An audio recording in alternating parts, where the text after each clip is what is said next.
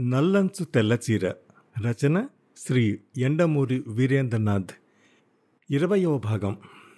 ఈరోజు మీ బర్త్డే అని చెప్పారుగా అందరికన్నా ముందు నేనే విష్ చేయాలని సరిగ్గా పన్నెండు దాటగానే ఫోన్ చేశాను. మీ నిద్ర డిస్టర్బ్ చేస్తే సారీ సార్. అతడు కదిలిపోయాడు. అతడి అన్నేళ్ళ జీవితంలో ఆ విధమైన అనుభూతి అదే మొదటిసారి. ఎక్కడి నుంచి చేస్తున్నావు ప్రియంవదా మా ఇంటికి ఎదురుగా ఇరానీ హోటల్ ఉంది సార్. అక్కడి నుంచి కాల్కి రూపాయి అన్నమాట అందరూ నా వైపే చిత్రంగా చూస్తున్నారు సార్. అర్ధరాత్రి ఇలా వచ్చి చేస్తున్నందుకు ఉంటాను sir. Many many returns of the day. Phone పెట్టేసింది. అతడు రిసీవర్ పెట్టేసి మంచం మీద పైకప్పెకేసి చూస్తూ వెల్లికలా పడుకున్నాడు. గుండెల్లో చిలికినట్టు ఉంది. ఆ రాత్రంతా అతడు నిద్రపోలేదు.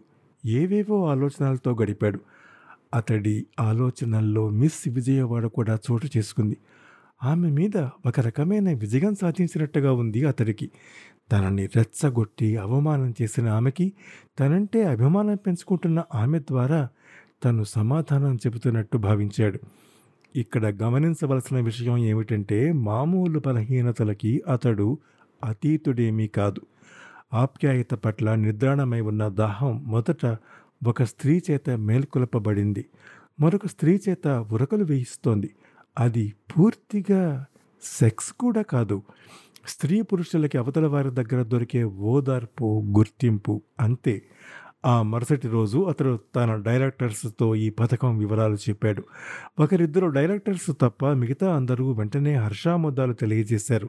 అంత సపోర్టు వారి నుంచి లభిస్తుందని అతడు అనుకోలేదు. వారు కూడా అతడిలాగే ఏదో ఒకటి చేయకపోతే లాభం లేదు అన్న ఆలోచనలో ఉన్నారు. ఈ పథకాన్ని మనస్ఫూర్తిగా మెచ్చుకొని ఇద్దరు డైరెక్టర్లలో శర్మ కూడా ఒకరు.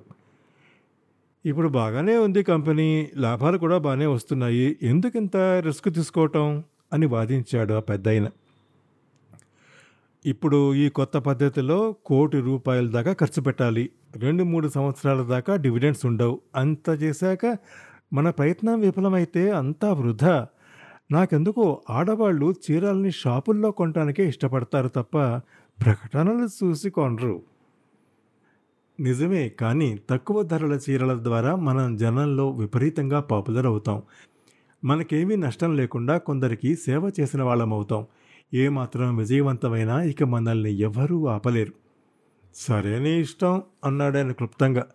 నాకు కావలసిందల్లా నా ఖర్చులకి సరిపోయేవన్నీ డివిడెండు రావడమే నవ్వాడు. రవితేజ్ కూడా నవ్వి తప్పకుండా అన్నాడు. శర్మ వెళ్ళిపోయాడు. వీళ్ళిలా మాట్లాడుకుంటున్న సమయానికి అదే గది బయట తన గదిలో ప్రియం వద ఎవరికో ఫోన్ ప్రయత్నిస్తోంది. అవతల వ్యక్తి ఫోన్లోకి రాగానే ఐదు నిమిషాల నుంచి ప్రయత్నిస్తున్నాను అంది. ఏమిటి సంగతి? ఈరోజు ఆఫీసులో ఆలస్యం అయ్యేట్టుంది. ఎందుకు? రవి ఏదో పని ముందన్నారు. ఇంటికి ఆలస్యంగా వస్తాను. ఎంతసేపు అవ్వచ్చు రావడానికి? ఎనిమిది అవ్వచ్చేమో. వీలైతే ఇంకో గంట ఆలస్యంగా రా. ఫోన్ కట్ అయింది. Scene change. దాదాపు రెండు గంటల సేపు రవి ఊపిరి సలపనంత పనిలో మునిగిపోయాడు. ఒక్కసారి డైరెక్టర్లు పథకాన్ని ఒప్పుకున్నాక అతడు మరి ఆలస్యం చేయదలుచుకోలేదు. పోటీదారులు కూడా ఈ పథకం గురించి ఆలోచించే లోపలే తాము మార్కెట్లోకి వెళ్ళిపోవటం ఉత్తమ వ్యాపారస్తుల లక్షణం. మొత్తం అన్ని డిపార్ట్మెంట్ల వాళ్ళని చక్రాల మీద పరిగెత్తించాడు. ఒంటి గంట అయ్యేసరికి అనుకున్న పనులన్నీ పూర్తి చేశాడు. ఇక లంచ్ తీసుకుంటామనుకుంటూ ఉండగా ఫోన్ మోగింది. హలో ఎవరు? నేను మీ శ్రేయోభిలాషిని. అతడు మొహం చిట్లించి ఏం కావాలి? అడిగాడు. నాకేమీ అవసరం లేదు. మీకే అవసరమైన విషయాన్ని ఒకదాన్ని చెబుదామని ఫోన్ చేశాను. ఏమిటది? నిన్న రాత్రి మీ శ్రీమతి గారు కార్తీక మాసం పిక్నిక్ను బయలుదేరారు. అవును. అయితే? ఇరవై మంది ఆడవాళ్ళు పది మంది మగవాళ్ళు చాలా హుషారుగా వెళ్ళారు.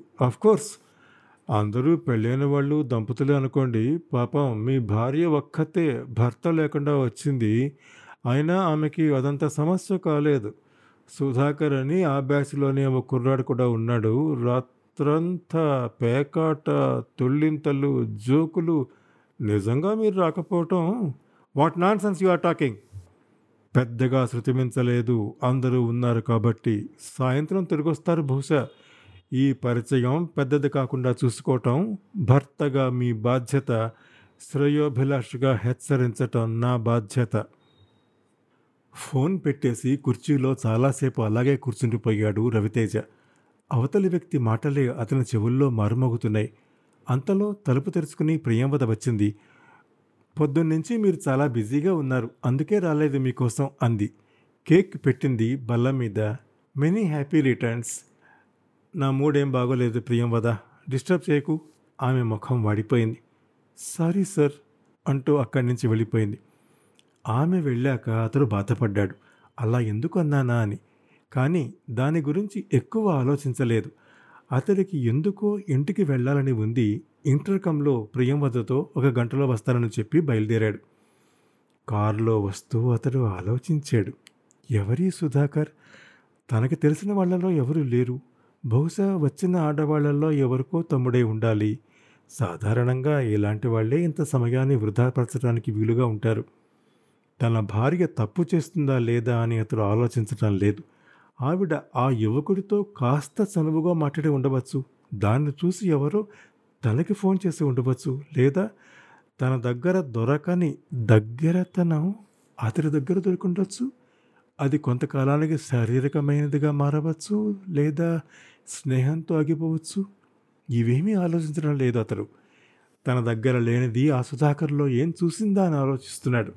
డబ్బు సంపాదించడంలో ఇల్లు పట్టకుండా తిరిగే భర్త నిర్లక్ష్యం చేస్తూ ఉంటే తినడం తప్ప మరో పని లేక ఇంట్లో ఏమీ తోసిన కొందరు ఆడవాళ్ళు సరిగ్గా ఆ సమయంలో మరొక యువకుడు కాస్త చనువుగా మాట్లాడితే అదే ప్రేమ అనుకుని భర్త దగ్గర దొరకని ఆప్యాయత ఆ చీకట్లో అతడి దగ్గర పొందాలని అనుకోవటం కొన్ని కుటుంబాల్లో జరుగుతూ ఉంటుందని అతడు కథలుగా విన్నాడు.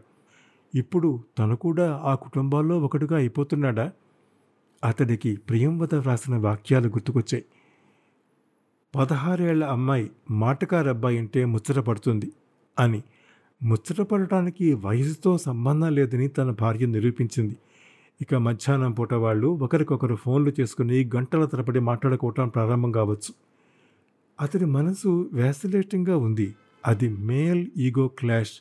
కావాలనుకుంటే తను సుధాకర్ కంటే వంద రెట్లు ముచ్చటగా మాట్లాడగలడు. కానీ జీవితాంతం మాట్లాడటం వేరు. ఒక కార్తీక పౌర్ణమి రోజు రెండు గంటలు మాట్లాడటం వేరు. ఆకర్షణ ద్వారా సెక్స్కి వెళ్ళటం దగ్గర దారి. ప్రేమ ద్వారా వెళ్ళటం అత్యంత కష్టం. అకస్మాత్తుగా అతడికి మబ్బులు విడిపోతున్నట్టు అనిపించింది. తను మాత్రం చేసింది ఏమిటి అన్న ఆలోచన రాగానే ఒక ఆమె తనకు ఉత్తరం రాసిన విషయం తన భార్యకు చెప్పలేదు. పైగా పిచ్చి వాటిలా ఒక మధ్యాహ్నం అంతా ఆ తాజా రిసెప్షన్ దగ్గర తిరిగాడు. మరొక అమ్మాయి అర్ధరాత్రి ఫోన్ చేస్తే అదొక మధురానుభూతిగా రాత్రంతా నిద్రపోలేదు. అలాంటి తనకి తన భార్యని నిలదీసే హక్కు ఏముంది? ఒకే పని ఇద్దరూ చేస్తున్నప్పుడు ఒకరిది తప్పు మరొకరిది ఉప్పు ఎలా అవుతుంది? తమ జీవితాల్లో ఎలాగూ పరస్పర ఆకర్షణ లేనప్పుడు ఆమె తనకున్న చిన్న పరిధిలో ఆనందించడానికి ప్రయత్నిస్తే అందులో తప్పే ఉంది. ఈ రకమైన ఆలోచన వచ్చేసరికి అతడు మామూలుగా అయిపోయాడు. ఇది వేదాంతము చేతకానితనము కాదు. అవతల వైపు నుంచి ఆలోచించడం వేదాంతం కన్నా గొప్పది. అతడు దైవాంశ సంభూతుడేమీ కాదు కానీ నిజాయితీగా ఆలోచించగలగటం దైవాంశ కన్నా గొప్ప విషయం. అతడు కారు వెనక్కి తిప్పి ఆఫీస్కి వెళ్ళిపోదామా అనుకున్నాడు. కానీ అప్పటికే ఇల్లు రావడం వల్ల కాస్త రిఫ్రెష్ అయ్యి వెళ్ళొచ్చు కదా అని కారు ఇంట్లోకి పోనిచ్చాడు. బయట తోటమాలి చెట్లకు నీళ్ళు పోస్తున్నాడు. వంట మనిషి వరండాలోనే కనిపిస్తే ఒక కప్పు టీ తన గదిలోకి తీసుకురమ్మని చెప్పి ముందు హాల్లోకి ప్రవేశించాడు. పక్కపక్క సోఫాల్లో కూర్చుని ఉన్నారు తన భార్య అతడు. మాధవి ముందుకు చేయి సాచి ఆసక్తిగా అతడు చెప్పేది వింటోంది. అతడు ఆమె చెయ్యి చూసి భవిష్యత్తు చెబుతున్నట్టున్నాడు. ఒక చేత్తో ఆమె చేతిని పట్టుకొని మరొక చూపుడు వేలుతో గీతల్ని వివరిస్తున్నాడు. ఎందుకో రవి మనసు ఆ దృశ్యాన్ని చూడగానే చివుక్కుమంది. మళ్ళీ అంతలోనే ఇదేమిటి? ఇప్పుడేగా అంత ఆలోచించాను దీని గురించి అనుకున్నాడు. ఇంతలో రవిని చూసి మాధవి లేచి నిలబడి రండి రండి అంది. ఈయన సుధాకర్ అని మన వనజ తమ్ముడు. హలో అన్నాడు రవి. వనజ భర్తకి పొగాకు వ్యాపారం ఉంది. బాగా డబ్బున్నవాళ్ళు. సుధాకర్ మొహంలో అదో రకమైన తత్తరపాటును గమనించాడు అతడు. వేళ కాని వేళలో తన రాకని అతడు ఊహించి ఉండడు. హలో అన్నాడు అతడు. ఏం చేస్తూ ఉంటారు మీరు? చదువు పూర్తి చేసి ప్రస్తుతం ఖాళీగా ఉన్నాను. ఒక యువకుడి నుంచి వచ్చే జవాబుల్లో అన్నిటికన్నా హీనమైన జవాబు అది ప్రస్తుతం ఖాళీగా ఉన్నాను అన్నది. ఆయన బాగా జ్యోతిష్యం చెప్తారు అంది మాధవి. ఉండండి ఇద్దరికి టీ తీసుకొస్తాను అని లోపలికి వెళ్ళింది. జ్యోతిష్యం అంటే పామిస్ట్రీనా అస్ట్రాలజీయా భార్య లోపలికి వెళ్ళాక అడిగాడు. సోఫాలోకి వెనక్కి జారబడుతూ పా పామిస్ట్రీ. ఏది? నాకు చెప్పండి. మేము ఒక కొత్త స్కీమ్ పెట్టబోతున్నాము మా భవిష్యత్ అంతా దాని మీదే ఆధారపడి ఉంటుంది. దాంట్లో మేము సక్సెస్ అవుతామా? సుధాకర్ అతడి చెయ్యి తీసుకుని చాలాసేపు గీతల్ని పరీక్షించి కొంచెంసేపు కళ్ళు మూసుకుని తెరిచి అదృష్టరేఖ చాలా బ్రైట్గా ఉంది తప్పక విజయం సాధిస్తారు అన్నాడు. కానీ గార్డిల్ ఆఫ్ వీనస్ మీద స్టార్ తయారవుతుంది కొత్తగా అది అశుభ సూచకం కదా? సుధాకర్ విస్తుపోయి మొహంలో ఆ భావం కనిపించకుండా జాగ్రత్త పడటం గమనిస్తూ అన్నాడు. అది నిజమే అనుకోండి కానీ పర్వాలేదు హైడ్ లైన్ బాగుంది కదా. మౌంట్ ఆఫ్ మూన్ మీద స్పాట్ చూడండి. అక్కడ కాదు మౌంట్ ఆఫ్ మూన్ ఎక్కడో మీకు తెలియదలే ఉందే. పోన్లేండి ఇక ఆ సంగతి వదిలేయండి. రవితేజ అతడి మొహంలోకి చూస్తూ అన్నాడు వాడిపోయిన మొహంతో సుధాకర్ పేలవంగా నవ్వి ఇప్పుడిప్పుడే నేర్చుకుంటున్నాను అన్నాడు. ఇంతలో మాధవి రెండు కప్పులతో వచ్చింది. టీ తీసుకోండి.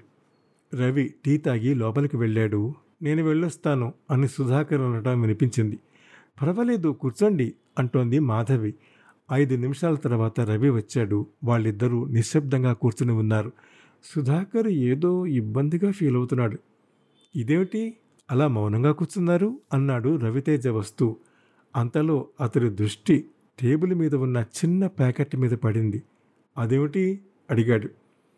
చిన్న గిఫ్ట్ మాధవి గారి కోసం అన్నాడు. నిన్న మీరు కూడా పిక్నిక్ వెళ్ళారా? వాచి పెట్టుకుంటూ అడిగాడు. అక్కడే మాధవి గారు పరిచయం అయ్యారు అన్నాడు సుధాకర్. నిన్న పరిచయం అయితే ఈరోజు గిఫ్ట్ పట్టుకురావటం చీప్ ట్రిక్. కేవలం హెడ్ లైన్ లైఫ్ లైన్ లాంటి రెండు మూడు పదాలు నేర్చుకుని ఆడవాళ్ళకి జ్యోతిష్యం చెప్పటం అంతకన్నా చౌకబారి ట్రిక్. ఆడవాళ్ళకి ఈ సంగతి తెలియదు లేక తెలిసి తెలియనట్టు నటిస్తారో అర్థం కాదు.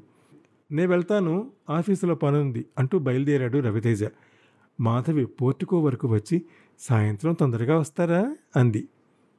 నాకు చాలా ఆశ్చర్యంగా ఉంది సుమా. ఏమిటి? పెళ్ళైన ఇన్నాళ్ళుగా మొట్టమొదటిసారి నువ్వు ఈ ప్రశ్న అడగటం. ఆమె మొహం చిట్లించి ఏమిటి మీ ఉద్దేశం? అంది. అతడు కారు స్టార్ట్ చేసి వెళ్ళిపోతూ తనలో తాను అనుకున్నాడు గిల్టీ ఫీలింగ్ మనిషిని కొద్దిగా మారుస్తుందేమో సుమా అని. ఆ తర్వాత ఏం జరిగిందో ఇరవై ఒకటవ భాగంలో వింటారు.